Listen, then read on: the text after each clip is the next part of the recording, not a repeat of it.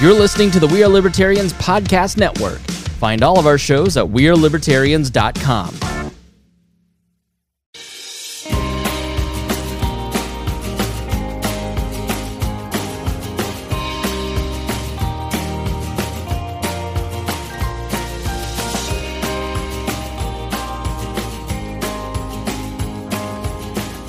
Hello, everyone,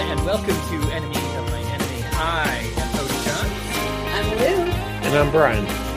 and this is the show where you can hear all subjects from the left, right, and center libertarian perspective, hot and fresh off of our Kyle Rittenhouse episode, which was one of our our best ever. So good that we all got like guest speaking appearances on other programs because of how Uh, awesome we were.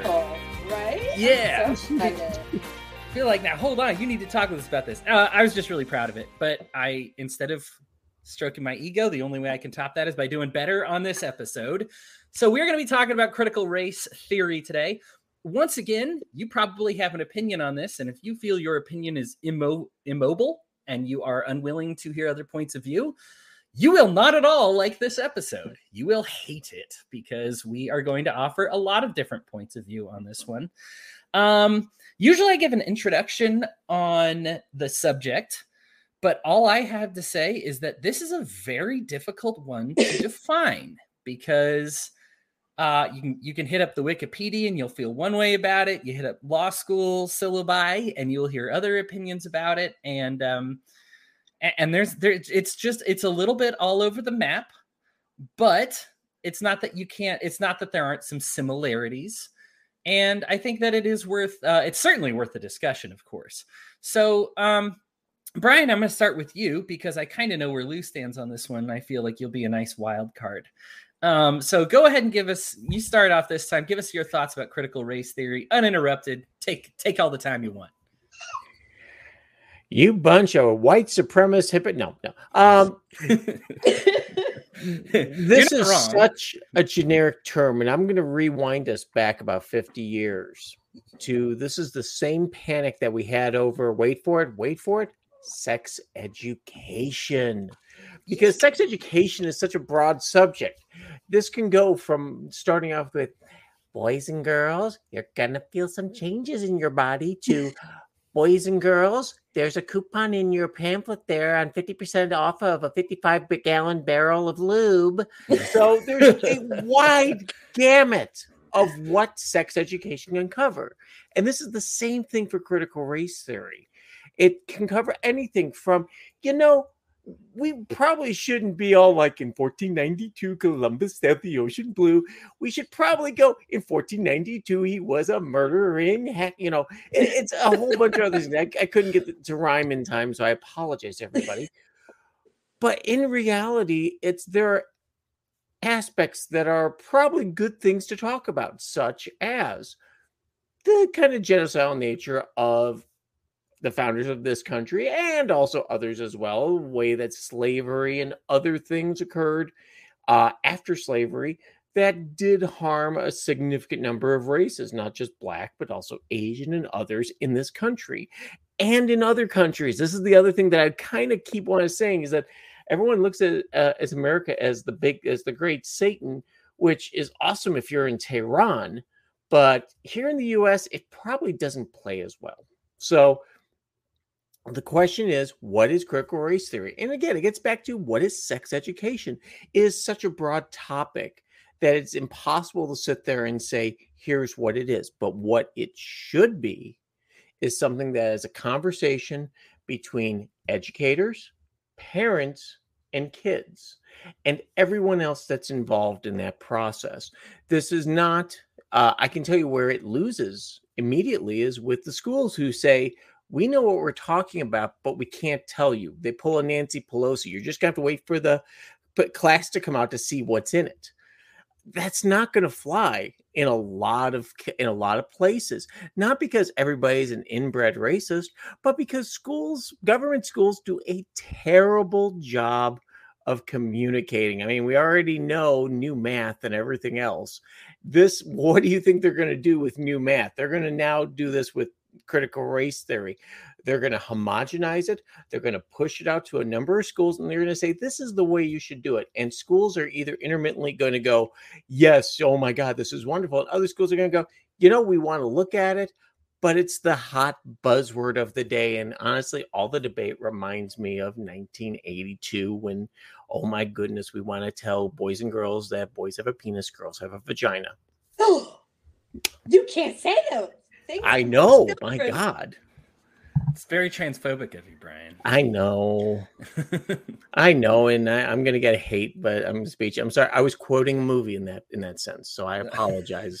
yeah, I said, "Guys have a penis." Guys have it. No, I can't do the Arnie. so, it's not a tumor. Anyhow, Lou, uh, why don't you go ahead and counter that with what you feel uh, about critical race theory, what it is, and and how you feel about it. Okay, I love critical race theory. Um, one of the biggest misconceptions I think right now, and why people think this is such a boogeyman, critical race theory is not even really something that is being presented at the K through 12 level. It's just not. Um, and I know that because I took the course in pre-law while I was a ma- you know my major was government policy federal, state, and local level policy. And I took a critical race theory course. And this is not a 101 course you might be able to get in like your junior, senior year of high school. It's just not. Um, it is such an and it's it's a framework for a theory that breaks down the sociology and history of our nation and how our legal system being built from the ground up during a time where we had slaves and were racist like was just the culture. The, racist wasn't even a word because that's just what you were. Black people were property you know it was a totally different culture. And so what it is is a framework for studying that history and how it then applied to the founding of our nation, the writing of our constitution, which originally was never meant to include black people, people of color, indigenous people, anybody. It was Women. a Eurocentric constitution. And then Property later owners. it was like, oh, well, they're kind of like three fifths of a person. And then the 14th Amendment, like originally, the framework was very racist. I mean, we got to call it what it was, but that was the time. And that's what it was all over the world. Um, so that's what we knew, that's what we did. And instead of, as we progressed into the future, like wiping all of that and starting over with at you know a baseline of equality and equity, we have sort of woven our legal system through these pigeonholes and ways of well you know, this law, let's talk, you know, desegregating schools, and it's studying the history of desegregating schools and when we passed all those laws and how that, you know, how that impacted schools. But then zoning laws then sort of had a reverse impact on desegregation, you know, and schools that were predominantly white in the cities are now predominantly black and have less resources and this, that, and the other. And so all that critical race theory is is the study of that entire historical framework of where the foundation of our legal system started and how it grew and changed in society and how that has affected people in our country and still does to this day. And you see that in our legal system you see that in our education system you see that in all kinds of things and the really unfortunate thing is somebody somewhere has turned this into a boogeyman. And you've got several states right now that are have passed or are in the process of passing legislation to ban it from K 12 public education. Well, the reality is it was never a part of K 12 public education. Critical race theory as itself was not. Now, the subject of critical race theory and the understanding of history and our, you know, our growth through our legislative system through history, like it applies, but that's not exactly critical race theory. like, like gravity's a theory too, but I'm still stuck on the ground. Like, it's silly to me. that people are think this is such a boogeyman and people oh it's all talking about how white people are racist and everybody's a white you know you're all white supremacists. And it's all it's trying to do is unpack and address the issues that we know. This is not about individual racism. This is about institutions and systems and systemic a legal system built on this why and we're still seeing it in everything today. So i was reading through some of the legislation and specifically the one that actually mentions crt in the legislation um, out of idaho is completely insane. And throughout the whole as well we want you know we don't want anybody to feel othered and everybody should you know we want a community of unity and da da da da da so that's why there's no crt well the problem is the educators most k through 12 primary secondary educators do not get through um sorry reinhold um, Reinhold says an episode on CRT and you didn't ask me on. I'm a sad panda. LOL. I think Lou's gonna have you covered for uh, very pleasantly, Reinhold. If I, I mean, she... something, please comment. yeah, go ahead. And let us know if we miss anything. But uh, yeah. So educators who go to college to become educators, particularly primary, secondary educators, um, and they don't go to school focused on law.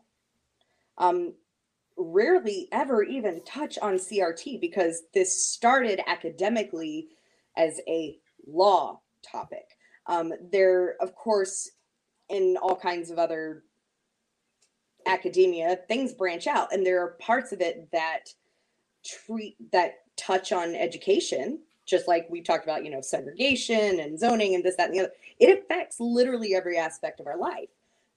But educators are not taught what CRT is and how to apply that framework. And so they hear this legislation and now they're afraid to teach about certain things that happened in history because they feel that that's, you know, othering this or the parents would be unhappy. And the only way to get rid of a problem is to shine light on it and to literally make a law saying we can't talk about the bad things we did in the past. How does that help us learn or grow or become better? How does that actually create a school or an education system where there is unity and equity in our you know among our students? It doesn't you can't ignore the past you know and and just expect everyone to go everyone's on a level playing field right now because they're not and that's what I there's a total misunderstanding about what CRT is and isn't. Your child was never being taught CRT in K through 12, and they were never going to be. That is a yeah, they are third and fourth. Well, okay, now it's being discussed on like a certain level, but what it is, CRT it, as an in depth is not. That's like third and fourth year collegiate like academia pre law. It, it has now. Been no, it has been, but it is now a graduation requirement or going to be a graduation requirement in the state of California that you are required to take at least one ethnic studies course uh, by for the class 24, 22, 5, 26, and that you are to take a class on or pass a critical race theory test in 2029, 2020, 2030. That's interesting. Um, yeah, the test is the one part that I'm going a problem with because ethnic studies is not exactly critical race theory. Because no, it isn't. But the but yeah, framework. Yeah, this this new legislation so so it requires students graduating in 29 and 30 to have at least one semester in the subject. I'd like so, to look at more in depth at what that entails. Um, yep. That said, like and, true CRT is not what people think it is, and it is well it it's like such education though. It's it's such a broad topic. Right. So yeah. it's a broad topic, but I think they CRT what it is in academia on a collegiate level, right? Pre-law, you know, law, when you're yeah. studying law is one thing. And what they're touching on and on a level in high school is it doesn't come close. It really no, I, doesn't. But, so but they the- need another word for that. Like it's Well, like people arguing then, for then capitalism, cronyism, and free markets. But- like and I'm going to quote Reinhold here. Leftists once again are terrible at wrapping up what they're trying to say and deciding to pick out a phrase and slap it on and alienating 60% of the country in the process. Yeah. So, you know, it's like the, you know, defund the police and all this other things. So it it's okay if the funny thing is this is that words are important and this is what i hear a lot of times from people on the left and i'm the righty so this is what i say words are important and words have meaning. Okay then say what you mean mean what you say. It, Right. it you know if it's not critical race theory okay wrap it up and call it super luxury critical race theory you know whatever you want to call it. But but call it then something different. Don't sit there and adopt like the nea who sits there and adopts and says yes we're going to go ahead and start building coursework with our educational team to go ahead and teach this going forward and then Oh, when totally. reason calls you out on it and says hey this is part of your framework you just adopted don't delete the website right. No, I agree. I think you know there there really needs to be more strict definition that differentiates the two, like what CRT is as a theoretical framework in the legal system versus ethnic studies and just a ba- we're already doing like sociology, history, things like that in school. We always have and if we're honest about history, that stuff's going to be in there anyway. if we're honest about history, that's fine. But I, I'm going to go the full Frank Zappa here and say that the big thing that we screwed up was starting to teach social studies as opposed to civics. When people know their rights, when people know government, don't just click off the the First Amendment is freedom of speech. The Second Amendment should be repealed. Oh my god. You know, when we start doing stuff, when we start teaching what civics is and the ideas of this country and where the basis and case law and all these other things, and stop getting people watching Law and Order thinking that that that you know this is how every trial goes, and it should be more Yeah. more court TV where you see it's a total clusterfuck. That that's the stuff that that we really need to be teaching in schools. But this gets back to the other thing is that these are government schools, and Right. nobody has really any input into it other than what zip code you live in and maybe going to a school board meeting. In fact, I just actually bumped into somebody I know that's on the school board now, and he says that it was, you know, you know, there, there's a lot to it, but there's a lot of. I'm not going to say what he said, but, um, but yeah, it's it's fun. Lou, I'm gonna I'm gonna let you Yep, finish uninterrupted. Oh yeah, no. I'm I- sorry, I'm muting. This is your time. No, it's okay. It's okay. And see, I got to take notes, like because when Lou says something, I'm like, "Mm, mm," I got to write it down, you know. So just, just Um, w- Yeah, I we'll think tear into her in a in a minute. there needs to be a better level of education to the public in general about what CRT is and is it and what the differences are in academia between primary, secondary, and collegiate level education on critical race theory and you know ethnic studies and things like that. Um, I, overall, it's a wonderful thing. If you have someone teaching critic or claiming to be teaching critical race theory and basically saying you know, oh, the white devil and all the white people are terrible and everybody's a white supremacist, like that's very clearly covered under the framework of critical race theory that that is not the case. We're not talking about individuals, we're talking about systems, and that, you know, while we may not be responsible for the actions of someone 200 years ago, we are responsible for what we do in the future and how we you know, who have, I'm going to say the P word, privilege, have a responsibility and a duty. I did it. I did it. And I know it drives you crazy to undo the damage that's been done, right? You can't just turn a blind eye to it. This colorblind mentality. And I'll I'll be honest, like I was one of those people who was singing Erykah Badu and be like, I'm colorblind. Woo! Right? The That's why Chris Scrooge, you know, made you. Yeah, when you do that, right, and uh, that comes from a good place. I think people genuinely they think, "Oh, well, I'm colorblind. I don't see," and and it's meant to be a loving thing, right? It's meant to come from a good place. But the reality is, when we do that, we are not taking into account the experiences of other people, and when we don't take into account the experiences of other people, when we stop talking about the past and things that we've you know, in our history, we don't learn better, we don't do better, and then we don't actually get a community of unity. We don't actually get equality or equity. Um, and even in critical race theory, the deeper you get into it, I mean, it very, it's very specific about, you know, it's not about taking down the white man. It's about getting everybody on a level playing field, that equity, you know, or it's not about equal outcomes. It's about equal opportunity.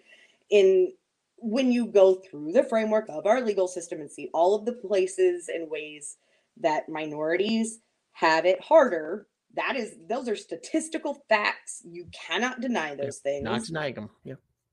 you know, so since we have the upper hand at the moment, how can we make this better? And that's all that that study of critical race theory is. And it shouldn't be a boogeyman. It should be a freaking kumbaya moment for everybody. There's so much to learn. This is going to be a perfect episode because I think I think we got a good ref, left right center split on this one here because I'm I'm very I'm very mixed on this one because so when I when I'm reading up on this and I'm studying up on it, reading a lot of sources, um, you get like I said in the beginning, you get a lot of different definitions, and some of them you're gonna love. And I was reading through, I'll admit, I, I like Wikipedia because you can click on the links to then find where Wikipedia gets the information. I know there's a lot of people like, oh, you use Wikipedia. yeah, I used Wikipedia, but like what I'm saying isn't just a summary of the Wikipedia information; it's also all the stuff that I read too. Anyway, so while I'm reading through Wikipedia just to get the overview of it, like every other sentence, I'm like, yes. And then the next sentence, I'm like, no. And then the next sentence, I'm like, yes. And then I just keep going back and forth on this. And, and so I'm like, okay, so like there's a lot to love and a lot to hate uh, for me personally. Now, of course, this is my opinion. And then here's where it becomes a libertarian issue is we're looking at a lot of different states that are wavering between mandates and bans both of which are remarkably unlibertarian things.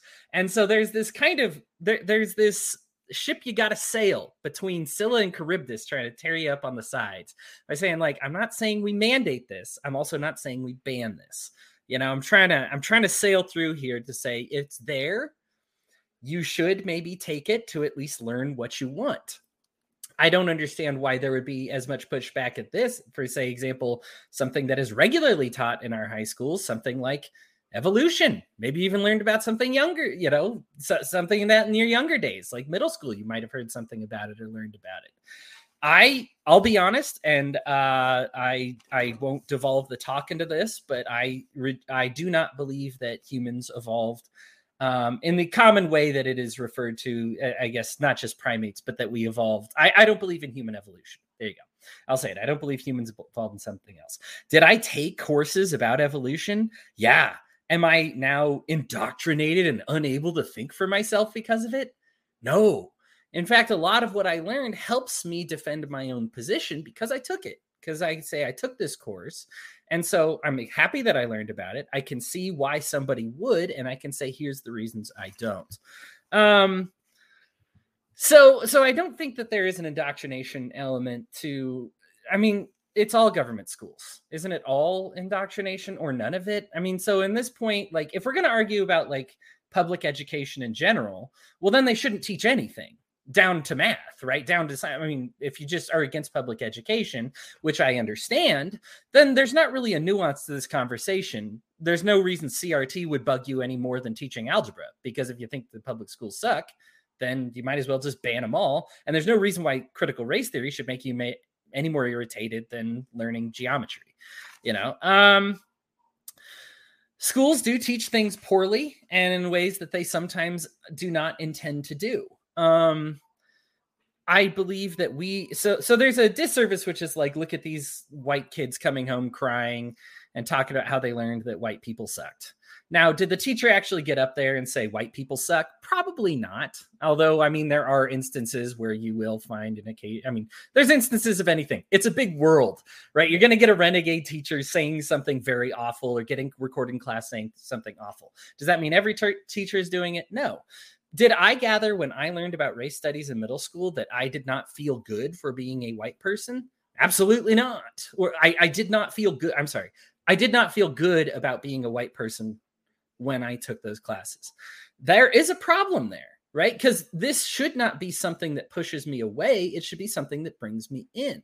It should be something that says you should feel ashamed. One of the reasons I have a beef with the word privilege, although I'm not, I don't reject the concept, but one of the beefs that I have with it isn't because a privilege, I believe by definition, implies that you have a special right that nobody else is allowed to have.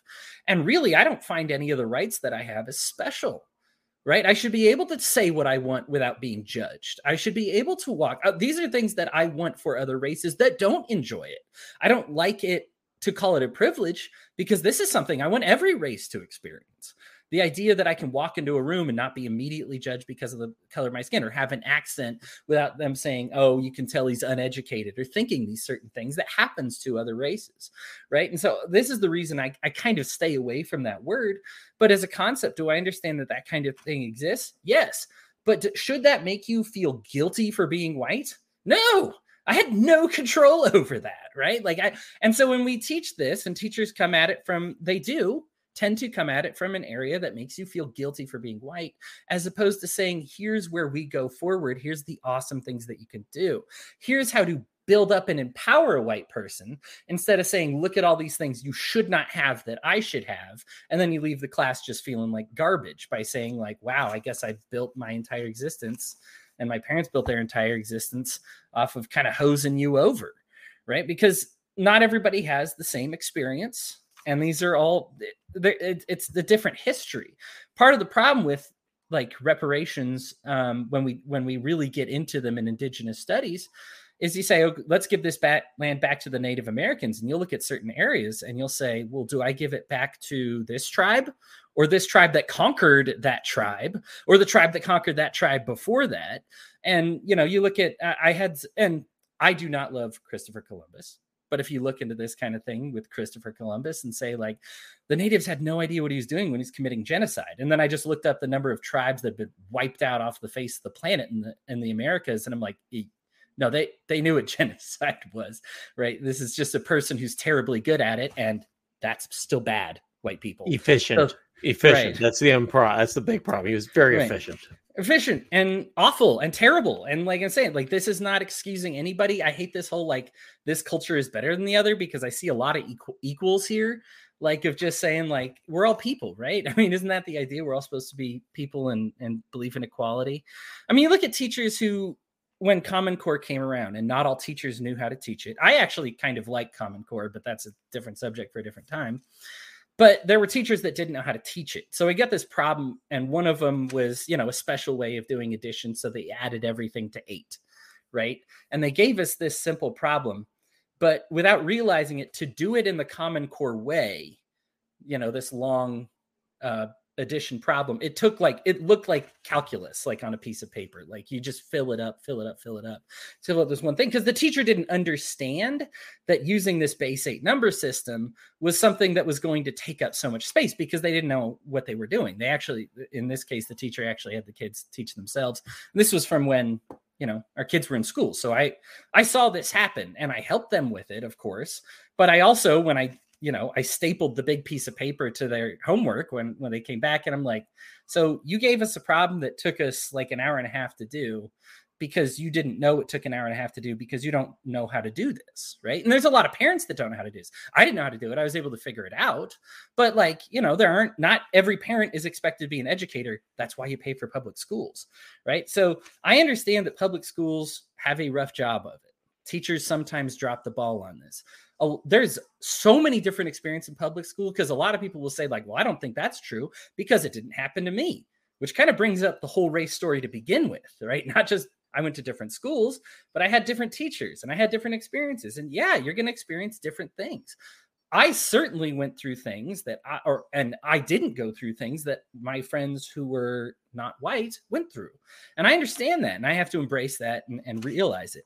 So now that I've kind of brought up the negative side of critical race theory, I will admit that in general, I'm kind of all for it because I I find it hard to talk about anything in history without it You know, when somebody puts a ban on critical race theory, and if I boil it down to like the most simple definition of some laws are racist without saying black people are illegal, well, that's that, yeah, yeah, there's a lot of that. Hey, you got to be a like, you know, Brian, you brought up the Constitution. There's a lot of constitutional stuff that doesn't say, but no women though. But then you'll look at the systems in place and it says, but women can't own these things. And then you have to own these things to be this. Okay, well, that's how you discriminate against a woman, you know, without saying this is illegal for women, you know? Three three fifths clause is another good example. Oh, you get three fifths of a vote that goes to your property owner and so then all of a sudden they are actually incentivized to acquire more people, right? Because they get to vote for you. You know, and, and so there is a lot of that. And I find this actually to be not only accurate historically, but this is an extremely libertarian thing to understand that the government will pass laws that cuts down on your rights without actually having to illegalize them. So I don't have to say no guns, by the way, because that's kind of discriminatory. I can just pass a law that makes guns safer or make sure that you have to jump through these hoops or pay these fees or call these people or or file this paperwork or do the, you know and then all of a sudden no guns right because that's what ends up happening they don't you know a lot of these bans don't end up being like you're not allowed to own a handgun. A lot of the bans end up being like you have to fill out this application and prove that you've been assaulted seven times and prove that you live in this area of town and that you have this kind of need and prove that at least one family member has been murdered and prove that you know you've never done a single marijuana cigarette in your entire life and that you've never been arrested and but and then by the time you get it by the time you're finished with it you apply you fill it all out. That comes back and they're like, we're still reviewing it, maybe forever because there's no deadline for it. So what's the effect? You don't get a gun. Yeah, right. The effect is you do not get a gun, right? Like, and so that's the thing with critical race theory. Are there are these law were there these laws set up that didn't say that said white people only? Well, sometimes no but that doesn't mean they're not racist and founded in racism. And I find it impossible to look at American history at all without that simple observation to say that this was. I mean, there are people who don't like talking about disparate outcomes as being racist, and and and indeed sometimes they're not. And I'm going to give a.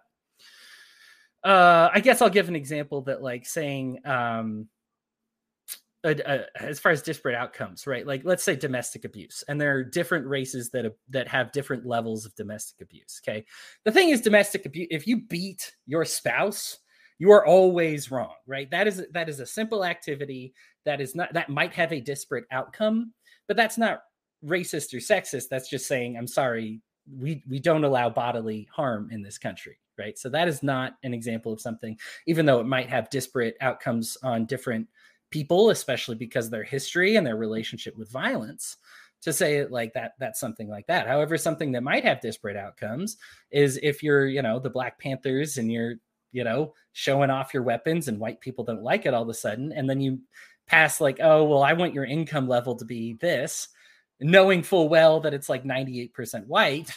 You know that that fits into that then yeah i know exactly what you're trying to do. You're trying to make it illegal for black people to, to open carry right? And that's wrong. So the, there is there is a, a place for critical race theory that i think is important to learn. Are schools going to botch it up? Duh right? Like i mean and here's the thing. Everybody's going to botch it up. I mean the these government entities are composed of human beings, and human beings tend to botch things up. That being said, do I want it banned? Absolutely not. I think it's something that we should learn about. I think it's something that even if you learn like the worst version of this, and I did find one syllabus that is like, this is a radical leftist Marxist. You should absolutely, you know, this is why we need to support affirmative action, and this is why we need to make it, you know, so that white people have harder requirements in order to buy a house than black people. Like they you read you, and you're just like ah right. Like this is not a good thing. This is a bad thing, right? I understand that. It's very that was a biased interpretation. Like correct. Yes, it, it's it's an out there interpretation, and it is. It, and and now here's the thing. I will also say that's the outlier. But guess what? If I'm right wing, and I find that syllabus, what do you think I'm going to th- what syllabus do you think I'm going to use to define critical race theory going forward? Right? And that's the problem is like we try to make it all about one thing and it's really just a mix I really am mixed on the subject in general. I, I don't have a problem with, I, I believe the general concept, and I certainly don't have a problem with learning about it. I certainly don't even have a problem with learning kind of the, kind of the out there, like, it, eh, while I might have a laugh about, you know, some, some of these kind of radical leftist, this is a radical leftist Marxist theory that has its you know roots and Engels and Lenin and whatnot, you know, and I I have a giggle about it because like Lou, you're shaking your head, it's not really true, and it, that's what they yeah. want it to be, right? That's what the right. teacher wants it to be, sure, you know, but like I look at that and I'm just like, okay, that's what, but even then, why not learn about it? Why not be like, hey, you know what? I'm still fine with learning about it. Sure. It's this was a college class, it's an elective. I'll take it. You know, I mean, what uh, I think for me, it seems banging. Why not at least read a little Marx and Engels and see what they do have to say about race and whatnot? Sure. Stuff. It, it is. It is. Anyhow, that's kind of it. And I'm sorry, I, I, I'm aware that I ended without saying anything profound, but I think it's, I d- I don't have a hard line on this one because I think it's hard. I, I think depending on who defines it, they're going to hold up something in my face and they're going to be like, doesn't this make you mad? And I'll be like, yeah. And then somebody else is going to hold something in my face and say, isn't this great though? And I'm going to be like, yeah. And, and so I probably agree with whatever your definition of of it is because you're using a definition that I think you want it to be. And that's what he that's human nature, right? We're all kind of biased a, a little bit to, to seeing things one way or the other. Um, but in general, I would say I'm for it. I, uh, because I find that the lessons learned from it are very libertarian, even if the teachers who teach them are not uh, providing a solution that I would approve of. There you go. Mm-hmm. There's my there's my profound answer there at the end. Yeah, and I I do want to add that while I am a strong defender of CRT as a subject, and I do I think everybody in this country should have a basic understanding of it. Like, and that said, I am still an advocate of school choice. I am still an advocate of parents having a say in their children's education um, especially if it's their tax dollars paying for it. Um, but I'm also terrified at the extremes, like the polar extremes that our country is in right now politically, because somebody made a boogeyman out of CRT. And so legislators who don't know what CRT is, they don't even know what Facebook is. I mean, yeah. right. um, or how Zoom works on a camera. Um,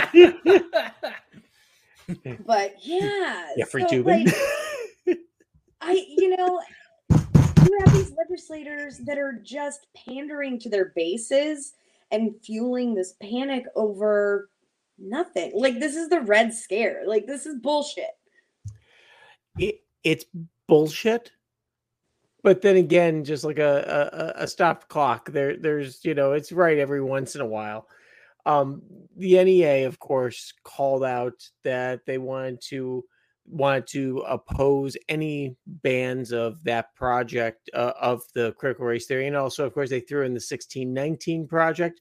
Yeah, um, so it's you know there's just so much political divide on this that we're never really going to get to the point where we can go ahead and say, you know what, it's okay. You can teach, and I thought this was great, uh, a great phrase. This is probably a better phrase. And here I am, some dork in Indiana is coming up for it. Hey, racial, uh, racial honesty and education. Call it that. No, I think that's something fantastic. different. That's something other than just wrapping it around all this, well, this is all college level stuff. Blah, blah, blah. We're not going to teach that. Oh, okay, we're going to teach it here at LAUSD. Um, just call it racial honesty and education. Boom, yeah. problem solved. I, I don't get this. And but then again, you go, oh wait, that's too easy. You that makes life way too easy, and that ends all the arguing. So. Yeah, but you know, and the kind of the irony of all of this is that one of the core tenets of CRT is that law, the legal system and laws are never built or created without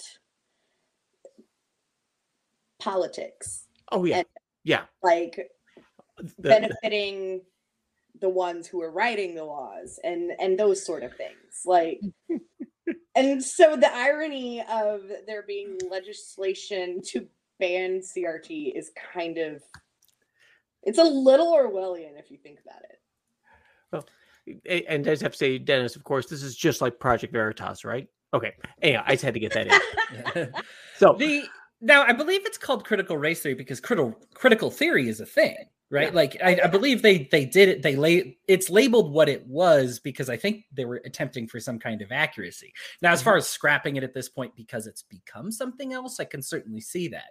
Critical theory, I think, is a I mean, no, there's not really a debate about that. And I think that that's kind of one of the things that makes me more sympathetic to critical race theory because critical theory is just looking at like socially seeing mm-hmm. how culture and society the things we've set up also get reflected in our power structures right so there's is... also tribal theory yeah um there i mean it's it all is under the umbrella of critical theory yeah and yes. the more they're like you know it's your 101 is critical theory and then your like 201 level is like critical race theory and then you know that sort of stuff. Like it's all an intertwined piece of most pre-law law collegiate educations when you're talking about those specific things. Right, right. but but let me ask this question because this is this is from the nea I, I pulled this and it's from the reason article which pulled the data from the nea website before the nea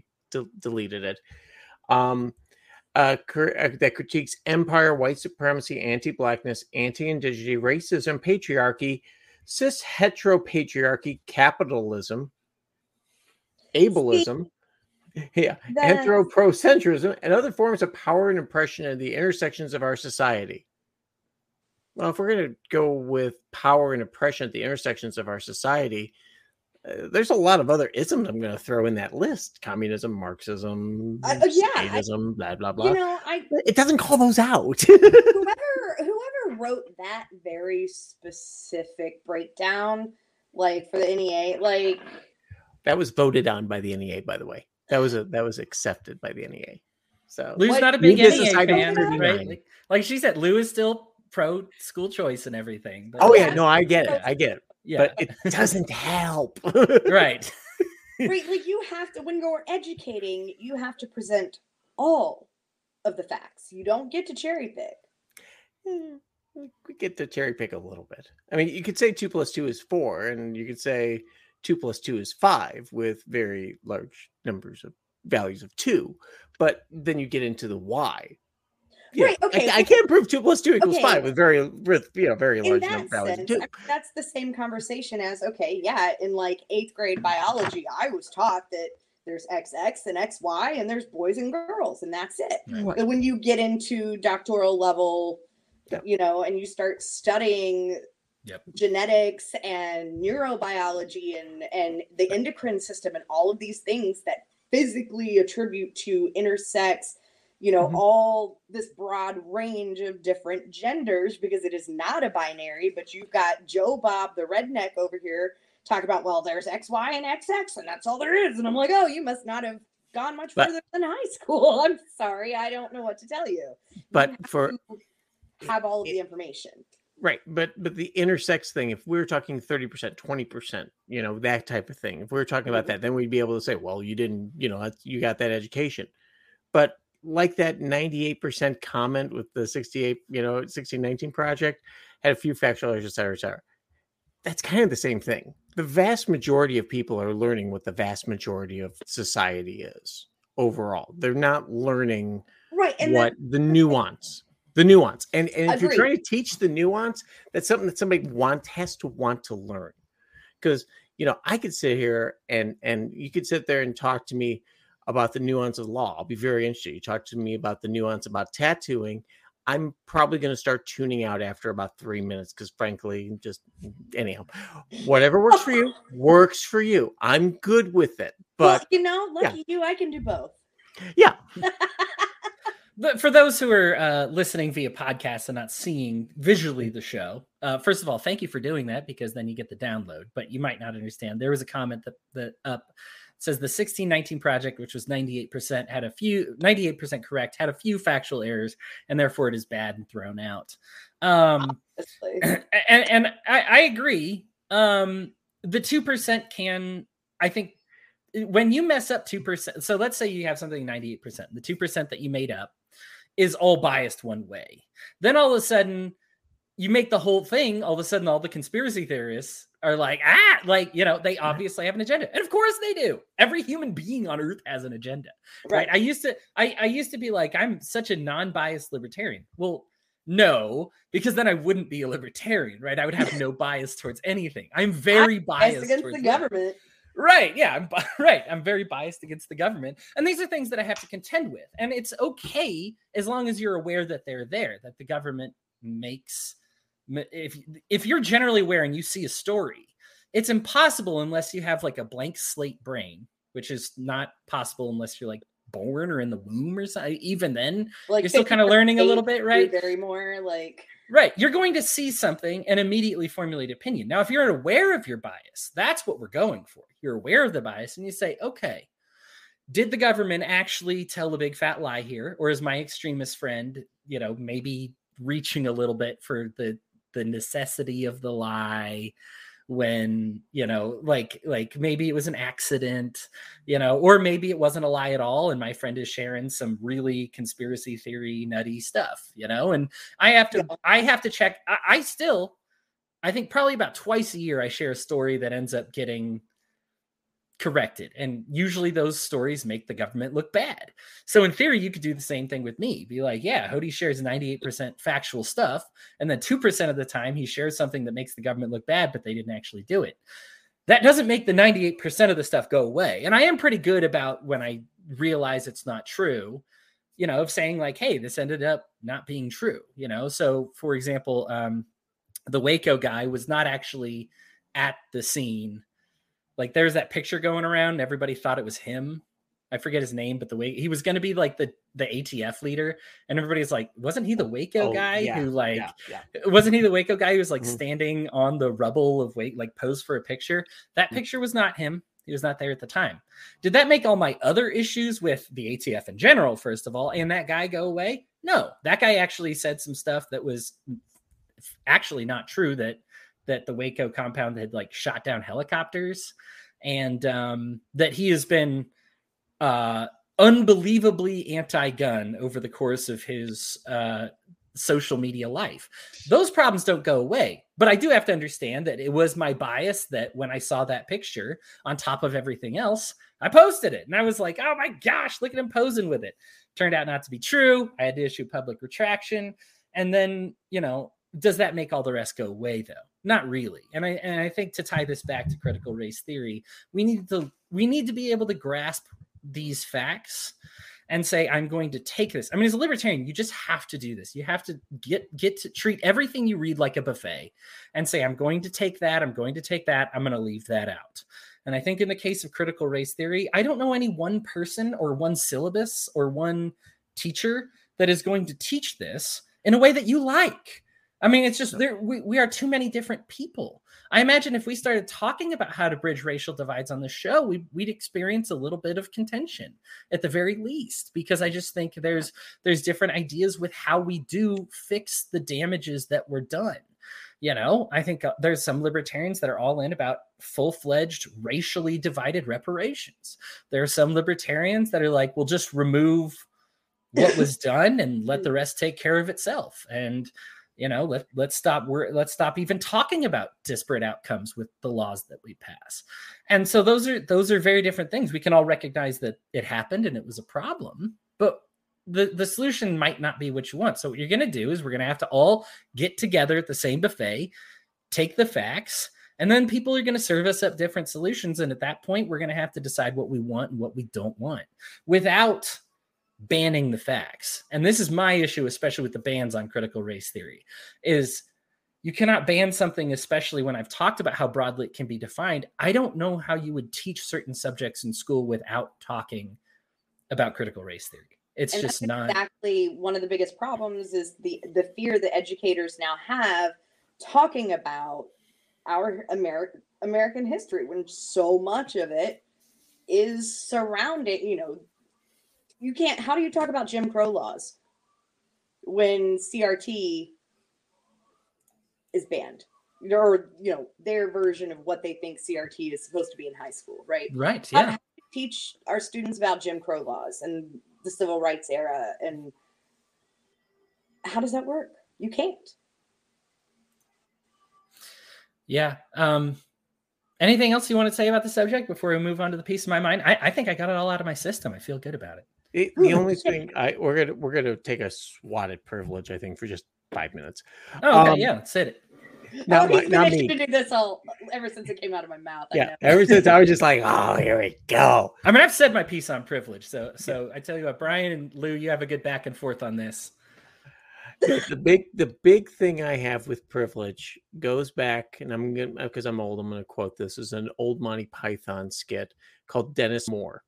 And Dennis Moore was a guy who was trying to make the world right. He's basically like Robin Hood. Uh, and the first thing he was doing was stealing lupins. And there's like, you know, they're like, okay, here's all the lupins. And then people are going, we don't want this. We want gold, silver, blah, blah, blah. So he said, okay. And then he went and stole all the gold and silver from the rich. Um, he stole from uh, the poor and gives to the rich, stupid bitch. Um, that's how the song goes. But in the end, he sits there and goes, my, this, you know, this balancing of capital is a bit tricky now, isn't it? Because you don't know what the outcomes are going to be based on the inputs. Everyone is, it's, everyone is their own algorithm. You Mhm. can't sit there and you can kind of get an idea that says, all right, I have, I have 500 people here, 500 high school seniors. And if I give them this, 70% are going to go this way and maybe do something good with it. 30% are going to go party and do whatever with it. But you also are, but that's when you're looking at very large outcomes. If I put 500 kids into college, you know, 70% of them are going to complete the first year. True. But you don't know if, you know, how many more complete the fourth year, fifth year, do something with their lives, blah, blah, blah. Because we don't know where life is going to go. And that's where I really start getting with privilege. I understand that we all kind of want to have the same starting point, and, and I I'm good with that. I'm really good with that. I think it's a little tough to do socially because you know, like parents, you know, divorced parents, things like you can go back to all the numbers that show that hey, parents that stay married and raise the kids together have oh geez, Dennis, we'll talk later. Um, I got you, Dennis. Don't worry. no, go ahead. Okay. But the reality is, is that we all have some form of privilege, whether it's parents, whether it's money, whether it's your race, whether it's being born in this country and not being born in sub-Saharan Africa and in the middle of a civil war. So the reality is that here in the United States, you can kind of balance it out and say, all right, we want to make sure everyone gets an education. That's why government schools exist. Um, they do a terrible job. And if we give school choice, that fixes a lot of problems. Um, but that being said, that's where we start getting into all right, are we looking for outcomes? Or are we looking for, you know, start points? And if we start start points, I think a lot of people get on board and say, yeah, everyone should get an education, everyone should should have that. But if we start looking at endpoints, that's when it starts getting really fuzzy. Right. So and by all means, please go ahead. so when we talk about at least people who come from my perspective, we talk about privilege, right? Mhm. It's it's not on an individual level. It Okay. this goes back to, you know, this is something that ties into CRT is that it's a systemic thing. Okay. I just because statistically speaking am a white person, um, more likely to come from parents who are still together. Why? Because drug Mm. why because did it right so you can track back a lot of those things through crt which i find really interesting like that entire chain of how Oh yeah. privilege Oh, yeah. Nixon's drug law did a lot of that, but that's a different story. right Continue. I'm no sorry. but it's true it's true um and many laws throughout and but the privilege is not intended to be on an individual basis because you can be white and be born poor to addicted single mom and you know Put into foster care. put into foster care, all of these things, like on an individual level, that doesn't privilege is just the statistical chance that you would have a better opportunity or a better start because you're white. Now, that doesn't mean that you do get that better start. It just means that statistically you're more likely to if you're white. That's it. Mm-hmm. That's it. Okay. But but the question is this. Doesn't that do two things? Number one, statistically, which we all mm-hmm. know how statistics are. You can write them whichever way you want in a lot of cases. Not in your case, Lou. I'm not saying you're making this up. I'm just saying. Mm-hmm. Number one, doesn't that statistic that say, let's say 70% of, you know, parent white kids who have two parents go to go go to college have generally happy life and I believe that number is very similar for black families as well. I believe the whole thing is actually having two parents staying married and all throughout the whole thing right. is the bigger denominator. But rewind, go back from there.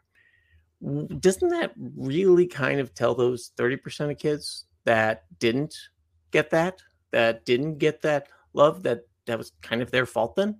Well, you had privilege because I've heard people say that they, you know, all white people have privilege, and it's like, oh yeah, I can see some of that, but but tell that to the kids that were adopted out of foster care, like you said, that were in right. abusive parents, stuff like that. You're, you're you're telling me that they're more privileged than the, you know, Asian or Indigenous or Black family where there were two loving parents that raised the kids.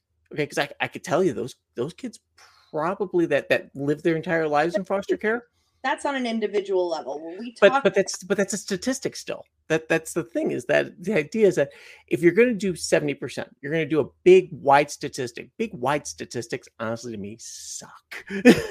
they they give you a direction, but they don't tell you the problem because you may not be ask, asking the right question, and that's my problem with the whole, you know, well, you're privileged because of your skin color, your parents, things like that. There are people that, if you're told you're going to be behind because of X, Y, and Z, a lot of people take that as an excuse. Well, and, that, I don't know what, what to tell them.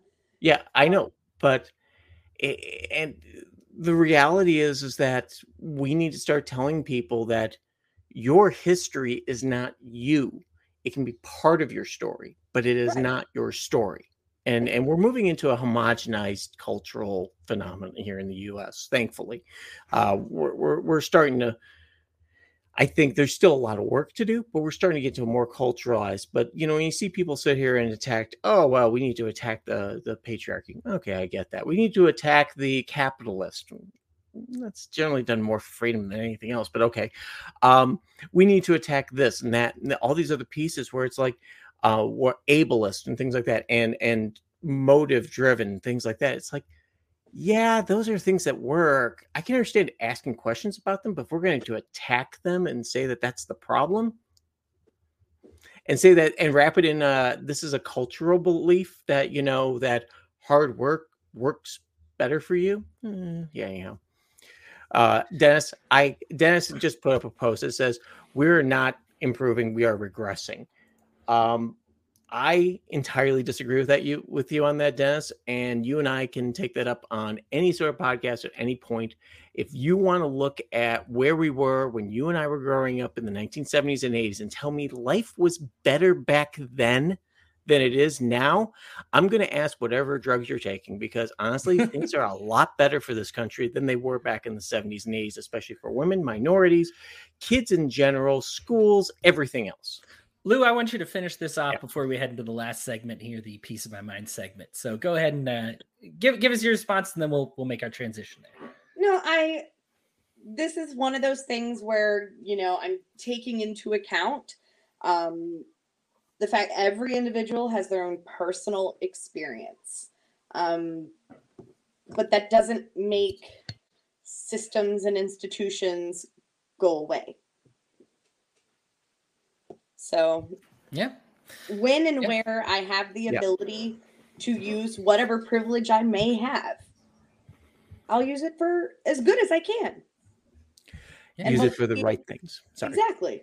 It's a good point. I mean, when you talk I about agree. it, you know, yeah, you got something like I mean, it's kind of how democracy works, right? The majority rules all. So if you get a, you know, when we talk mm. about fifty, well, if we get about fifty-one percent of the majority, you know, that are that are you know, feeling great, then that's kind of how society gets constructed around, right? So I see what you're saying, Lou. It's a complicated subject, and I think it is. I I, I guess I'll c- conclude the section by saying I feel it is worth discussing. I know there was some people saying it's not worth even debating, and of course, those people tend to car- come from kind of far left and far right places. You right. know that that it's not it's not. They're the cut and dry. People. It's cut Look, Right. I swear to God, if I Right. right. cry one more time about Rittenhouse, I was gonna lose it. Right. Oh my goodness. Yeah. Like I, I mean, the reason that we debate these things, and I think it's sad that we kind of get to a place that where it gets less and less muddy. You know what I mean? Um that that and I'm sorry, Tony, that I wasn't that my main show doesn't have any minorities for you, buddy. Um, but I do feel that our opinions are informed and we care about the subject. And I don't feel that it is tone deaf. I feel that the subject is allowed to be discussed among whoever you have. Um, and I feel like if if I feel like when you shut down conversations because a person of a certain color isn't in the room, that's kind of how you get people off of your side. You know, because we need to be able, especially when you look at, I mean, two of these three people here on the panel are for CRT. I, I don't know You're what to tell even you. so- for. I hang out here. Don't say I'm against it, please. Well, sure. I- I'm I- sorry. Yeah. So maybe three out of three. I'm sorry. I, yeah, I I am for, and as I said, getting back to it. Stop calling it CRT. Stop calling because that's what everyone's complaining about. Fine, call it racial honesty and education. Call it that. I like Sure. that. That honestly covers it.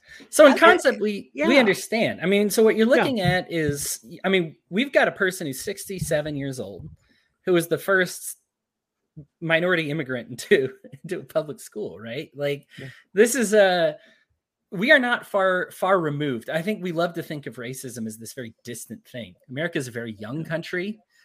Um, and we're then- certainly not. and we are not the right i mean and, and not. again some Yeah. people in in their in our lifetime we had the the i mean what was it department of agriculture or whatever like divvy up like give out some more land based on race like and so this is one of and like actually blatantly based on race. This isn't even like a crt like Mhm. made it kind of favor white people. This was like straight up. Yeah. and so we we aren't far from this and that's why it's important for us to have these conversations. Are we far enough from it? Have we gotten there yet look here's the thing and I, I guess i would challenge both my left and right friends. First of all for my left friends don't don't discount the experience of a right person who's had a poor learning experience about this in school.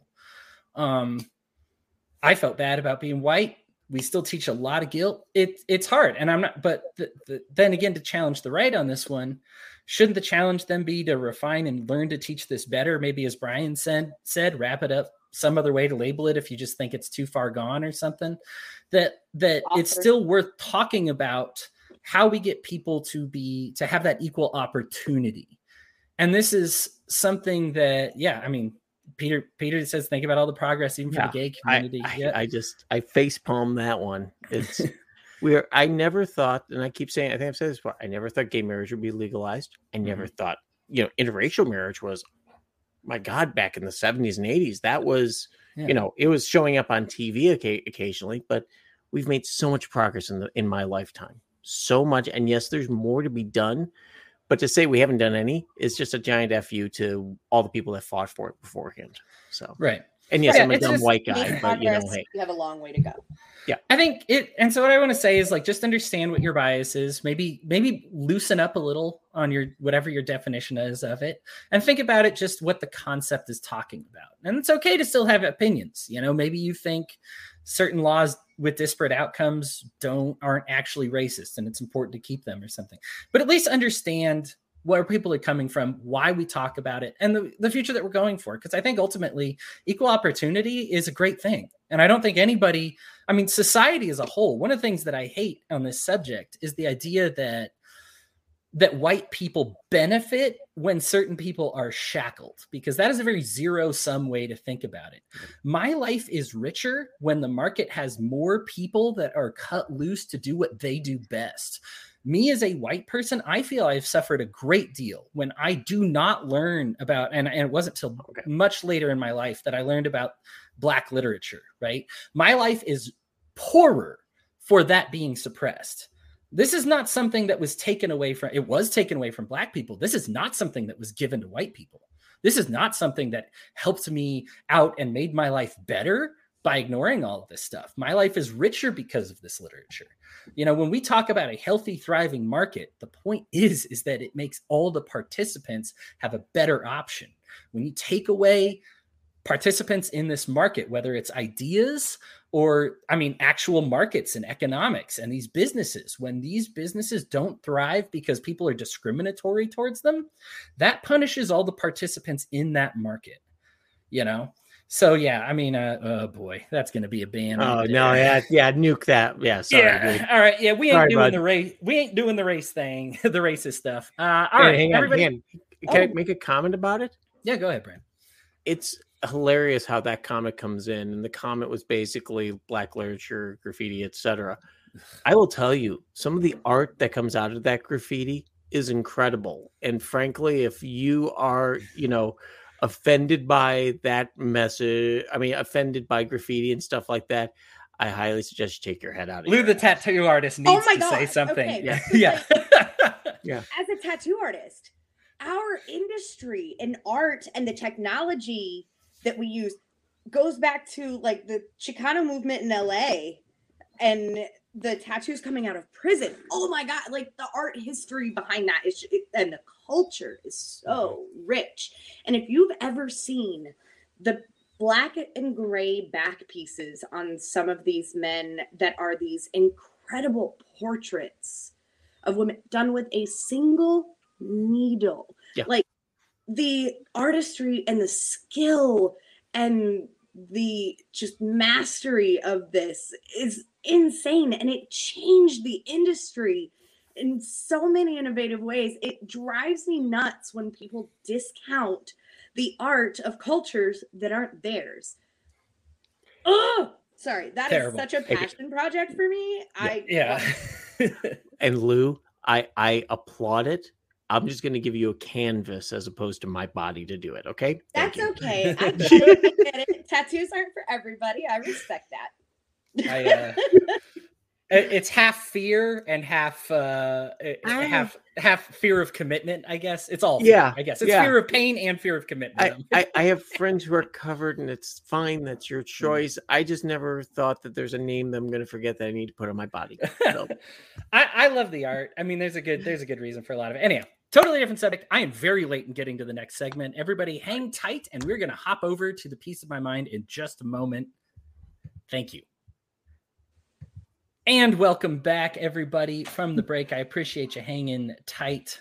These ads pay the bills around here, and man, my bills are getting excessive because my demands are getting huge after the show is taken off. I've, I've, uh, I've loved it. All of a sudden, I'm, I'm getting, you know, I'm thinking about getting a new swivel chair for the show. I'm thinking of upgrading my instant pot back there that's in the background of all these episodes. That's a homemade sourdough loaf sitting there too. I just I need a new ball. yeah, Brian needs a new ball. I mean, Lou already got a new house during the course of this show, so I I guess. Wow. so I mean, we're we're obvi- obviously we're making big bucks, and that's important. Um, uh, but yeah, seriously, thank you for tuning in. The numbers are exquisite. Uh, I had no idea Rittenhouse was going to be as big as it was, but it it's big, and we go every week somehow. I'm sure this is going to be a banger too, just because it's got the highly sensitive critical race theory, and people love to have hot topics on this one.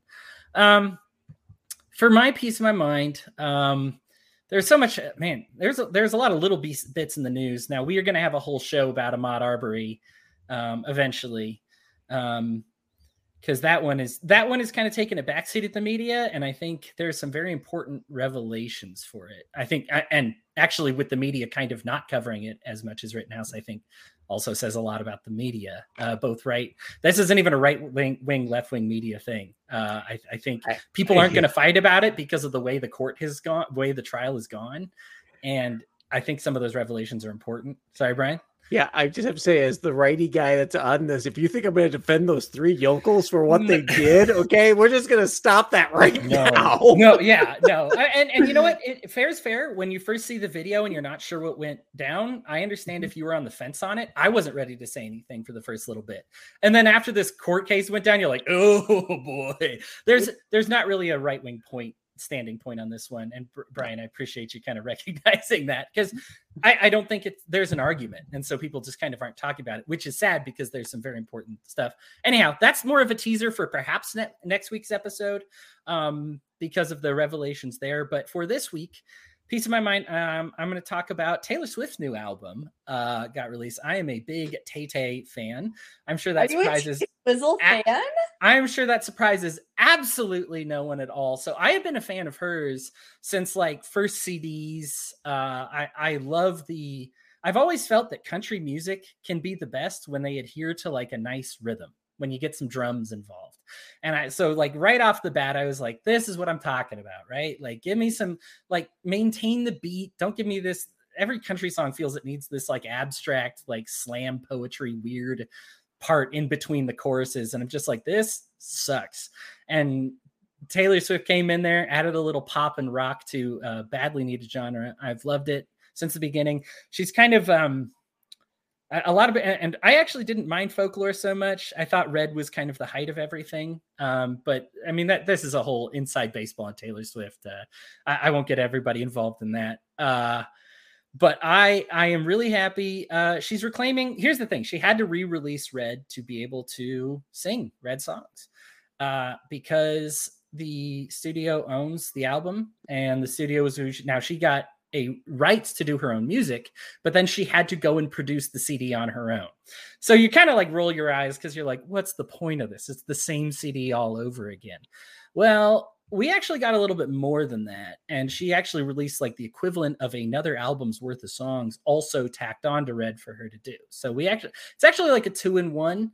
Um, if you like Taylor Swift at all, this new Red thing, like you're going to get the original Red, which was a banger and then you were all like so all those songs and then you were also going to get about i guess i don't want to overhype it but i think there's like 10 to 13 more songs that you get that are that are newbies and they're fantastic.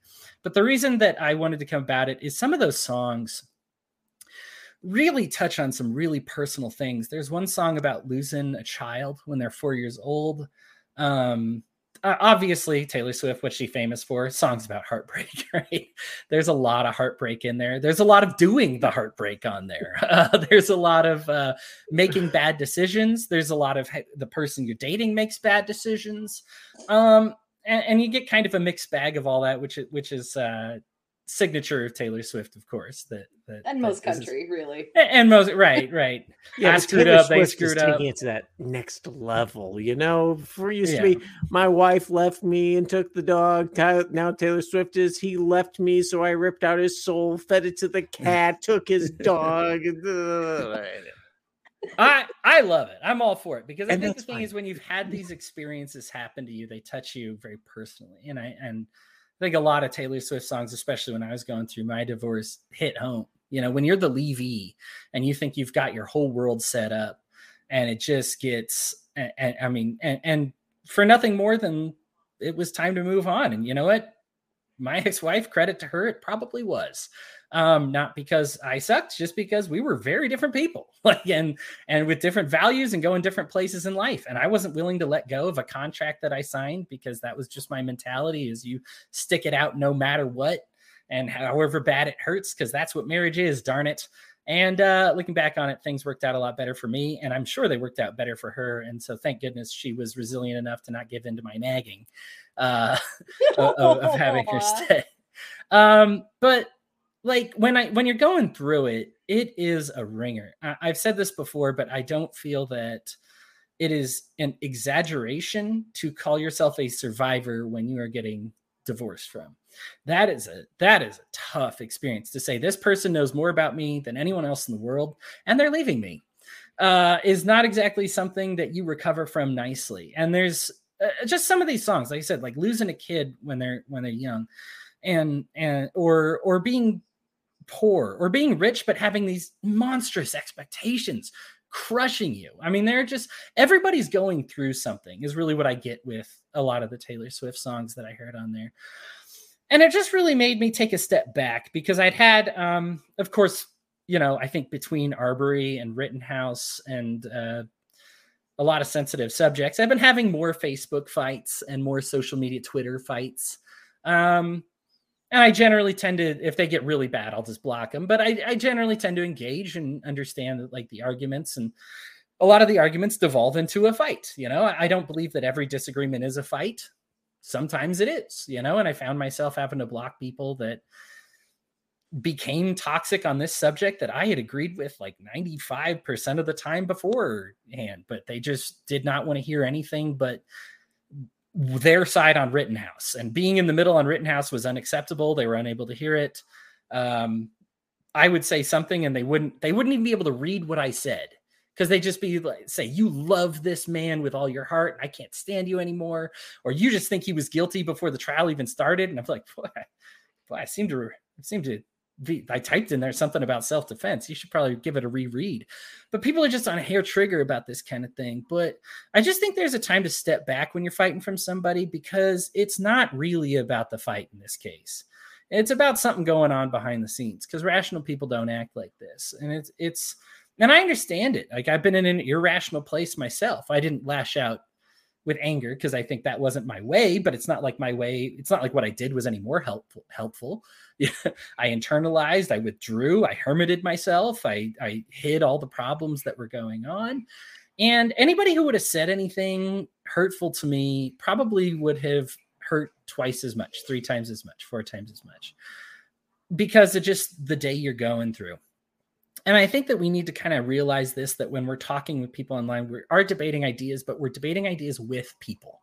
And people are going through stuff. And maybe you think, like, oh, what, how bad can their life be? They're rich, they've got a hot spouse, they've got a, they, they've got it all going. They're, they're, white and I mean, I'm a wasp for goodness sake, right? I understand having a lot of advantages in life here, you know, being being a white Anglo-Saxon Protestant. I get it, you know, like it, it there's a there's there's some nice things that happen because of that. There's also some really terrible things that have happened that that I was in a, in a rough place for. And anybody who would have said like, "Ah, oh, you're fine, you just need to get over it."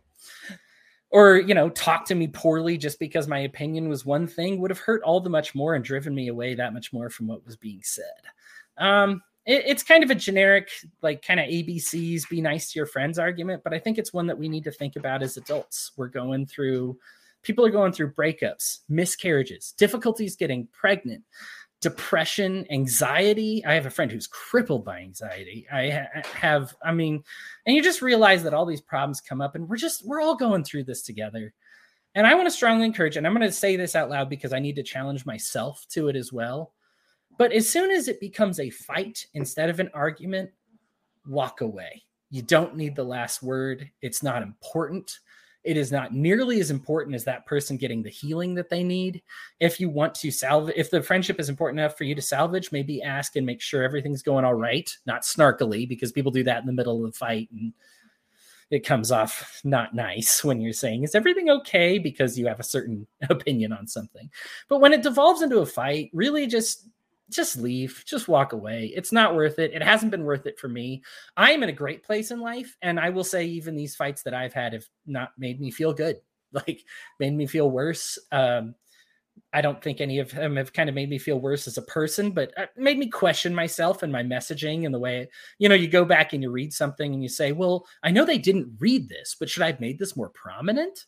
Maybe, you know, you get paranoid and I'm not good paranoid. I, I mean, I, I, I, that's that. I, I, get all stringy. I get weird. I get uh, wired. You know, I'm already weird and wired enough. I do not need to have the added, you know, franticness of stressing about the way I type something or, or, or anything like that. So just that's all I got to say is think about it. I mean, everybody you know in your life has probably lost a loved one. Everybody's probably lost a pet everybody's probably you know probably been through depression before. There's a monstrous amount of people who have considered taking their own life and and it's not a majority but certainly a bulk uh, a, a good chunk of people that have made plans to take their own life. If you knew all these things about them would you still talk to them that way? Uh i would hope not you know if the way that you've been talking about is negative. I get it. We're talking about ideas and these ideas are important I, of all people, know that. I wouldn't host a show talking that literally is just talking about ideas from different perspectives if I didn't find, find that ideas were important. But ultimately, you're talking about them with people. And I, I get it. Like when you talk about immigration and you've been, and you have someone that you know and love that has been hurt by the immigration policies in this country, it feels intolerable that somebody would stand up there and be an ass and defend what's going on at the border. And, you know, it feels like, it feels like dismissing your friend right? Or just missing, you know, if you know somebody who's sexually molested in the care of ICE workers, you're not going to have a like a good things to say about them. So when somebody does, it's hard not to make that personal. I'm just saying, like, take a deep breath. If you're in a place to be the bigger person, do it. Take that deep breath. As soon as you see it get into a fight, just be like, you know what? Yeah, it's fine to just say, I love you too much. And I, I don't know that this is going to be constructive. So I'm I and and you're a person, and I love you as a person, and I feel like maybe we can have this conversation someday. Maybe it's you, maybe it's me, maybe I'm just not in the place right now. That's fine, but let's just not have it and skip it. Um, there you go. Another long rambly thing for me. But uh, anything anything you guys want to want to talk about there? I like about- you know. Go- Don't interrupt me. I need to get um, better at that, Lou. I'm sorry. I'm totally kidding. We both started talking at the same time. Um, no, I just, I, it's something that actually, I think I heard it put best from you quite a while ago, Hody. You know, taking into consideration other people's experiences. And that is, you know, while I may not have always had the best words for it, that's something I've always tried to do. Um, sometimes I feel like it's gotten me in trouble, even, you know, oh, well, you're wishy washy or you don't, you know, and I'm like, well, I'd rather take into consideration somebody's experience rather than holding a hard line on anything even if I completely disagree, I can still look at a situation and say, I understand why you feel that way. Yeah. You know? yeah. And sometimes that's what you have to do. Yeah, for real. Brian, I know you have something to say about it. Yeah, I, I uh, you know, I, I feel the same, Hody, especially about Norwegian death metal. So, oh, I sweet. There's actually no, I get whatever whatever music's which is phenomenal. Yeah. Whatever speaks to you, it doesn't matter if it's country or you know whatever else. That that's beautiful. And let it keep speaking to you. Uh, Taylor Swift to me was okay. Um it, it's okay. I, if it speaks to you, I by all means, uh, Lady Gaga actually speaks a lot to me, but I'm more astounded with her t- her talent and what she does, especially when you see her before she was Lady Gaga. The stuff that that came out of her was just Stefani Germanotta was yeah. She yeah. she's written some songs that became famous before she was able to perform on her own, and I think yeah. that that's that's pretty astounding. That she yeah, you see Stefani Germanotta, just Google that everybody, and you'll see her play, and you go, oh, it isn't just goofy hair, meat meat suit type of no, there's naked, talent there. Naked meditations. yeah, yeah, exactly. Uh, for whatever it's worth, as far as Norwegian death metal goes, uh, Nightwish is my most listened to playlist on uh, on Pandora. So there you go. Uh, yeah, so we, we can we can have some overlap, even if we don't. We, we, won't listen. I won't subject you when we go on a road trip together. I'll keep my Taylor Swift CDs. Cody's even a reluctantly to music. Like, yes. Even the middle ground when it comes to music. Uh, Lou, let's have a piece of your mind. Okay. So, one of the things that I have been trying to do is identify either things in my life and my circle specifically that allow me to live, I wouldn't say off grid per se, but um, allow me to find alternatives to government solutions, right?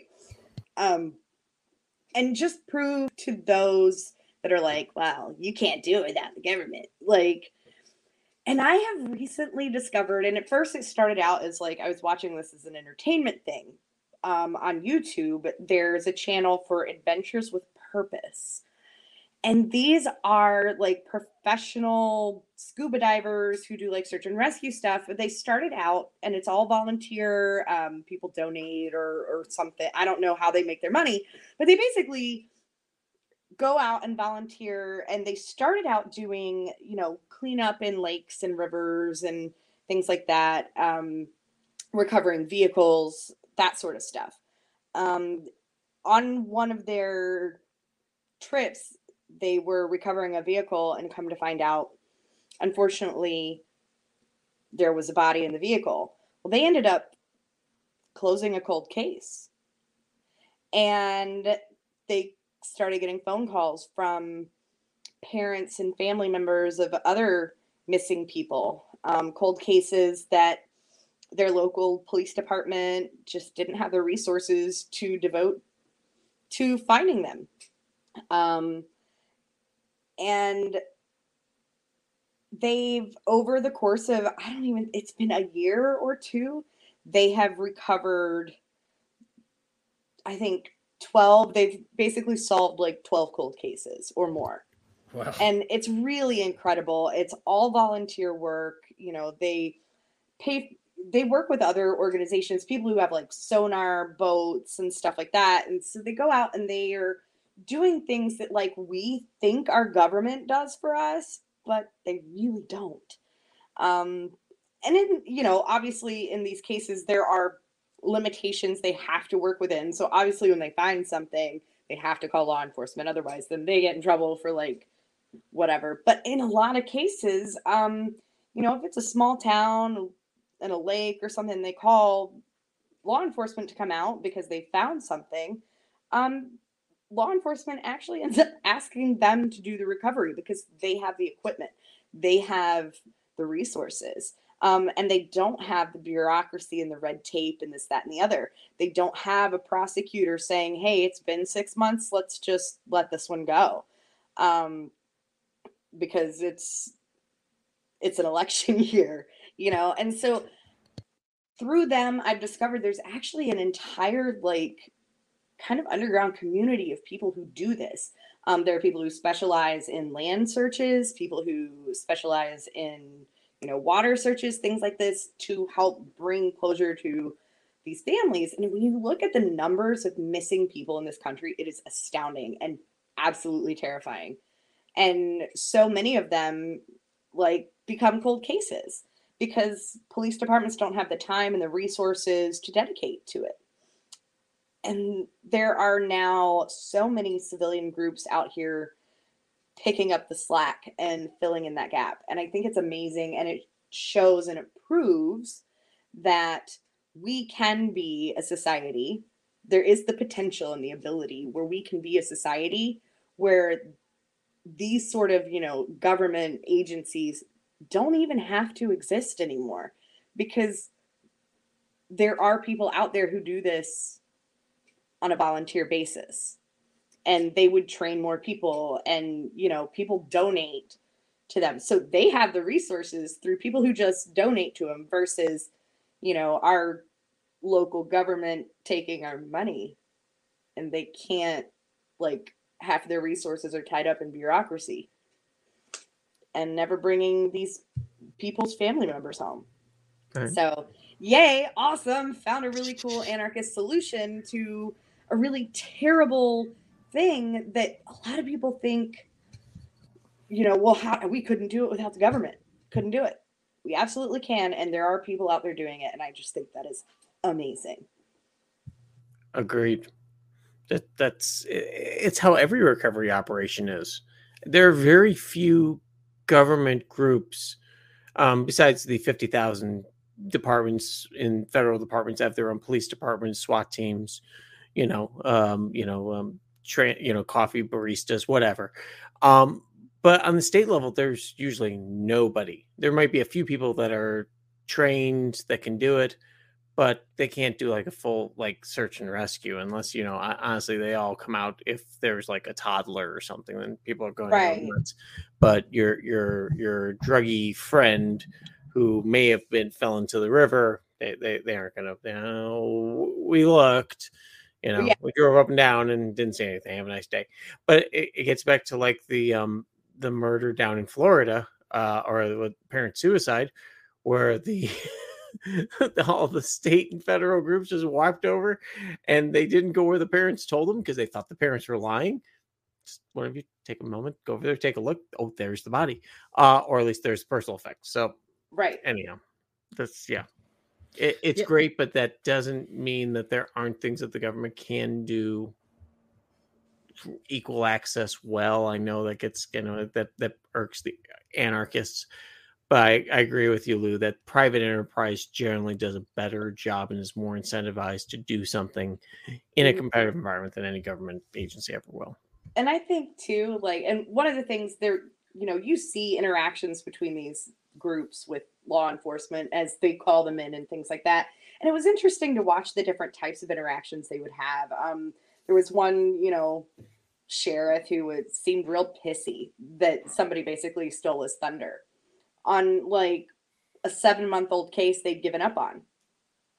And then another officer, you know, came out for a different case and they were like, thank you so much because, you know, I tried to get boats and divers and I was told that we don't have the resources and that I couldn't they couldn't be allocated to my county because this county needed them and you know it was just paperwork and red tape and thank you for coming to do this. So I it was really interesting to see the dynamic um, with different law enforcement agencies and and officers. Yeah it, it's um it's funny when and and again i don't feel this is a an ideal solution either but if you're going to deal with police having them on a on a, a type of contract um is has worked out fantastically. I we did some work with the main show about it, and so I won't rehash too much of it here. But when the people decide what crimes they want prosecuted, it's funny how the focus changes from people growing plants to people missing to people's rape kits to people's murders. I mean, it, it's one of those things that, and I, I, I it's sad, and I, I know like they say, well, we just don't have the resources to it. Well, no, you're not willing to dedicate the resources to it. I mean, you you have you know you have a squad of 80 people currently sitting there with a speed gun ticker in their hands and um and yet you've you're sitting on 30 different rape rape cases that are unprocessed uh, rape kits that are unprocessed you're sitting there on 80 different murders i mean you look into i mean what's it in chicago it's over half of the murders aren't even getting investigated yeah they're just I mean, like that, that's yeah, but Bucks, right? It's where the Bucks are. Brian's got it exactly right, and this is the thing. Uh, Elon Musk and uh, the UN talking about ending world hunger for six million dollars, and he was like, "Sure, hey, tell me how I got the six million. If you tell me how, I'll sell my you, stocks well, right now, and we'll he, do it." He he did the one thing that they all cringed on. We want some open source accounting showing us how you are going to spend the money and how it's going to fix it. Yeah. And and he said, I'll do it in an instant. Yeah. And they're all like, oh, well, it's a far more difficult issue than you can just tell. And I'm like, no, I'm a big fan of your good idea should be easily explainable. I mean, like not like grandma, but um, your good idea should pass, you know, a, a toddler's and a grandparent's common sense. You right. know what we're gonna do? We're yeah.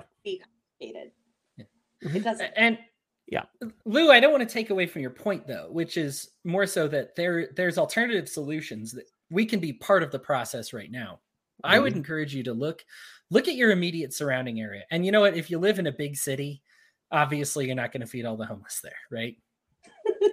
but you're can not. you you're right, but can you can you be part of that process? Or maybe take a look at like a different problem and say like you know what? I think there's a i think there's a solution to this. So um real good example here and again costs nothing not really government program but we kind of have an underground railroad here of, of, kids that are running away from abusive situations.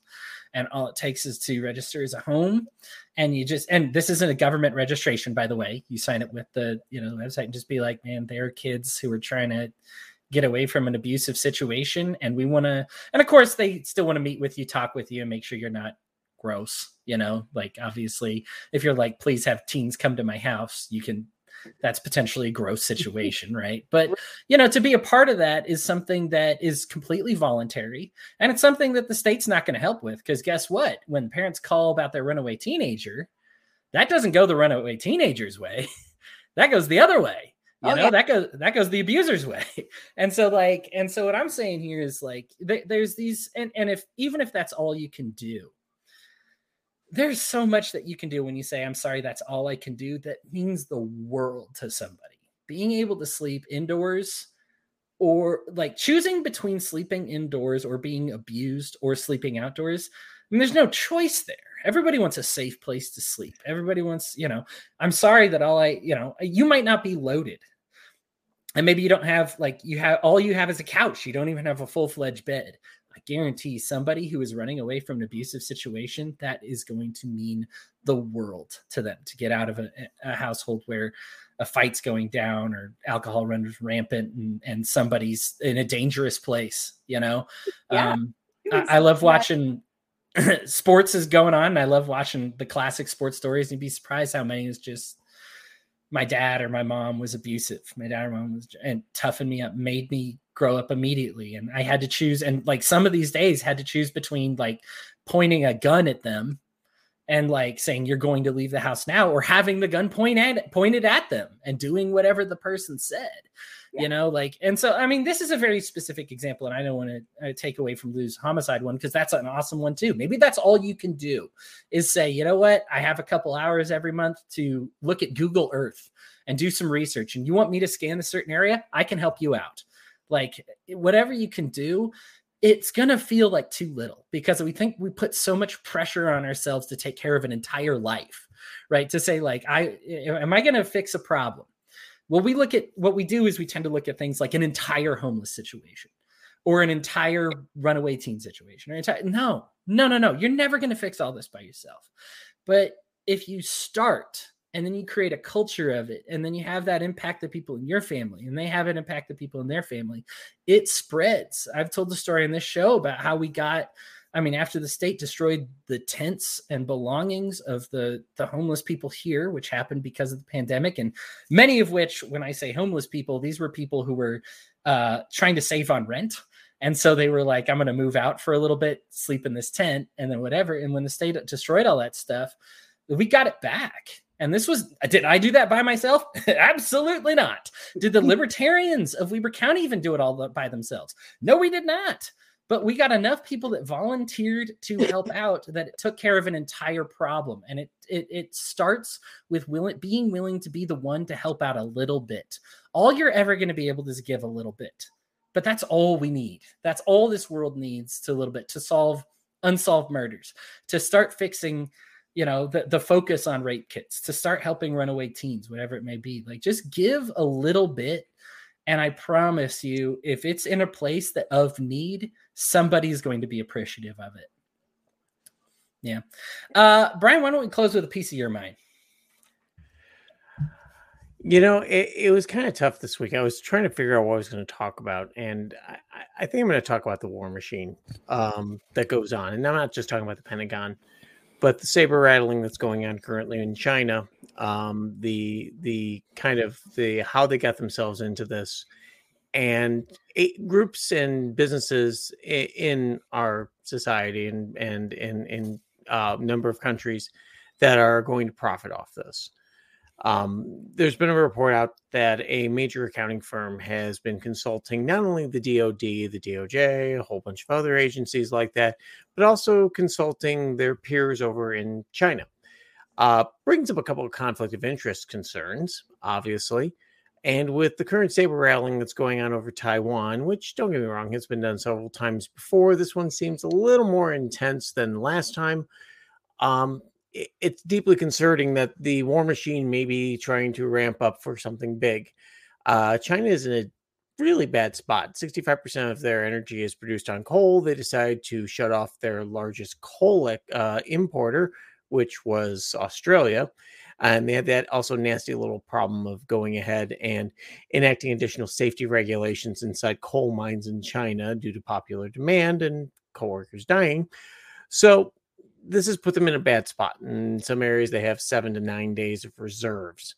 Um, the first big winter storm just went through China, and it's not going well at this point. So we may start seeing. We've been already warned that there's going to be problems with exports uh, coming from China, but of course, this is always usually a good excuse for uh, somebody to suddenly go, well, historically, this has always been part of it, and they have resources we want and money, so we're just going to go and invade it, a la Kuwait. Um, although you can get into the Kuwaitis drilling into the Iraqi fields, that's a different story. So, that being said, the war machine seems to be ramping up. I hope I'm horribly wrong.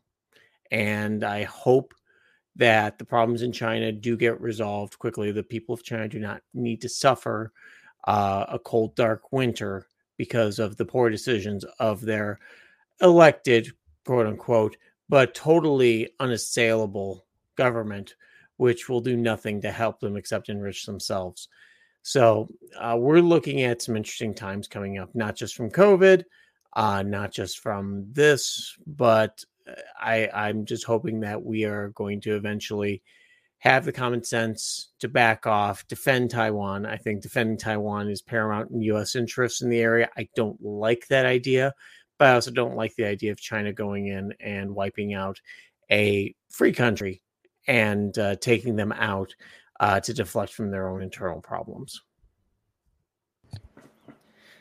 War is uh, it's hard to think of anything more antithetical to libertarianism. Uh, it, it is the crux. I mean, it, it is the crux. Even when they when they were having all those economic debates a while back of why shouldn't we centralize government? Why shouldn't we do this thing where the government gets to control it? And war was the selling point. War was the one.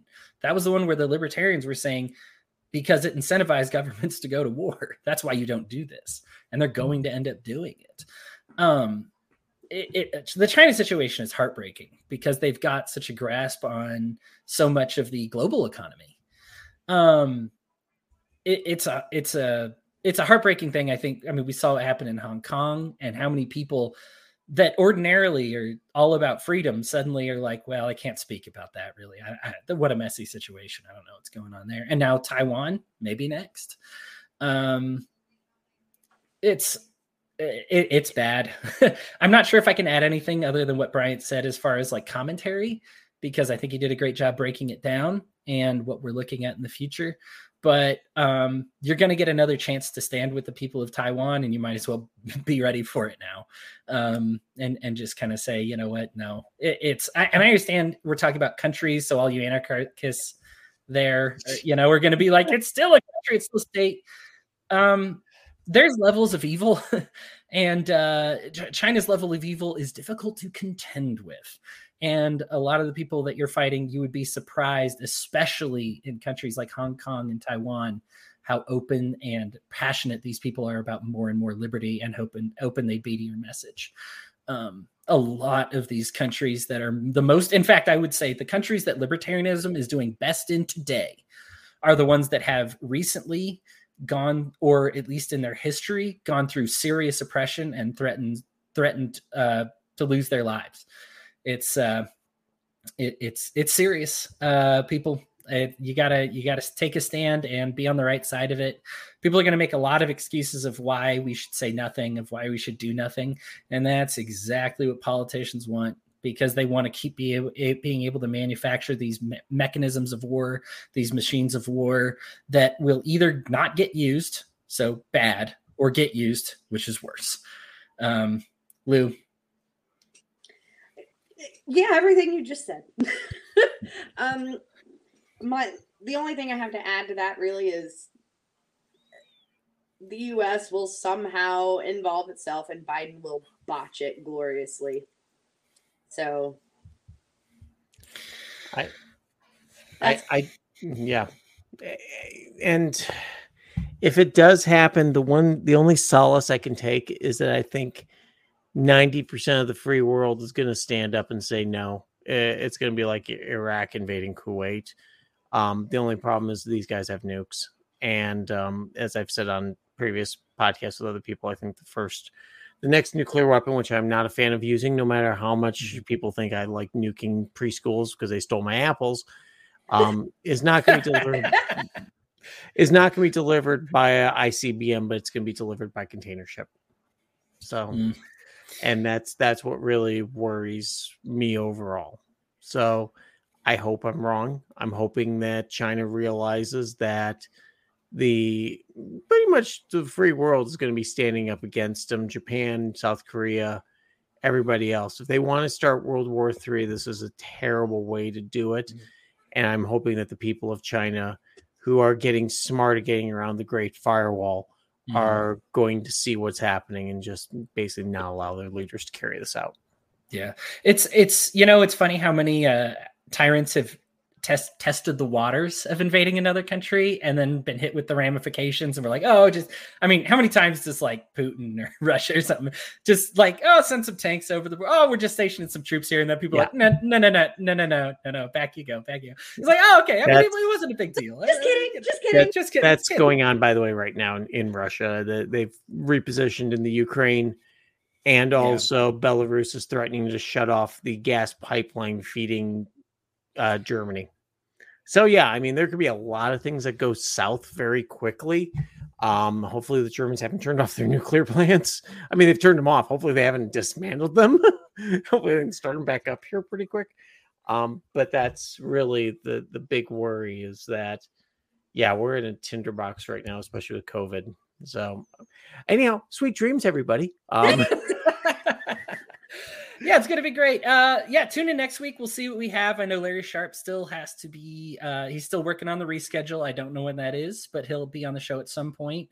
Uh, we will talk about Ahmaud Arbery. I'm hoping that we can get there before even the ruling. So maybe we'll we'll we'll see how that goes. Maybe push that to next week. Um, and that's something else to look forward to. Uh, but yeah, we'll see. I mean, whatever's hot, you know, you can find it right here on Enemy of My Enemy. We got all the best, uh, best people. Uh, I, am I'm so stoked for all of us and the entire crew here at Enemy of My Enemy because uh, I think the libertarian world is becoming aware that our ideas are are are fantastic and worth consideration, and the fact that we are able to have a discussion about it as opposed to an argument is fantastic. I love it. I love that we can have these disagreements and understand their put them in their place, whether they're big or small. Understand that these are differences of opinion. And uh, I mean, you said, you know, Lou, that you know, with experience, everybody's got a valid valid right to their experience, and that is something that we should never discount. Uh, it's the one way you lose a debate by discounting somebody else's experience. There's a lot mm-hmm. that you can do to get strikes in a debate, but the only way to lose it is to discount what somebody knows to be true because they have lived it. Uh, and and and I understand that there's a lot of that out there, and whatever your solutions are, um, that we got it. And I, am just, I, am just, all I got is, I'm rambling here, but all I got to say is this: this show is definitely on the up and up. Um, and it's not because of the show; it's because the people that we have here um, that that do such a good job. People can't hear but listen to this and say like, "Hey, do you want to come on my show and talk about it? Do you want to come and talk about it over here?" And it's uh, th- that that is that list is only growing and growing, and seeing that there was a need for this. That's the whole reason the show started was fan fan request was like we want I want somebody who talks about left and right and center libertarian positions and I'm tired of just like otherizing what the left or the right libertarians actually are. Well, here we all are. And uh, here are our thoughts. And I appreciate you, listener, for being a part of making this grow. If you're listening to it, I- am telling you, every single number does not go down. I, I still remember back to the very beginning. Um, when I mean, I mean, I think our first show probably has eight downloads. That's cute. Yeah, uh, right. it's cute now looking back on it, and I'm only at sh- this is show 29, by the way, if you're listening. Critical Race Theory 29. Really? Yeah. So this is only show 29. It's been about, uh, I guess, it's been a little over half a year now. It's been, yeah, a little over half a year, and uh, it, it, it's just amazing that I, I, do not take for granted because the way these numbers grew wasn't eight and then 562. It was eight and then 10 and then 13 and then so on. You know? and so you relive all of that. right. I don't you know, and, and honestly, we're hitting our stride right now. Um, I uh, uh socialization doesn't come naturally for me, as you can tell with all my eh, eh, oh, eh, you know i am a very much i'm very much a writer and this is uh this is definitely out of my comfort zone.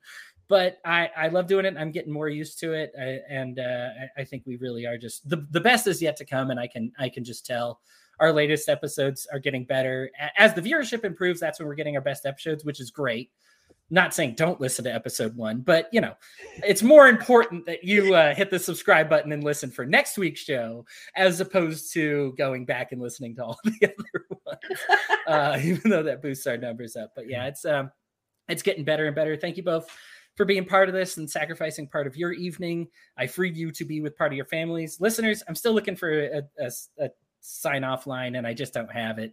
So again, kisses. Love you all. Uh, we'll catch you on the episode next week, oh, wait, and no, I look no. forward to seeing you then.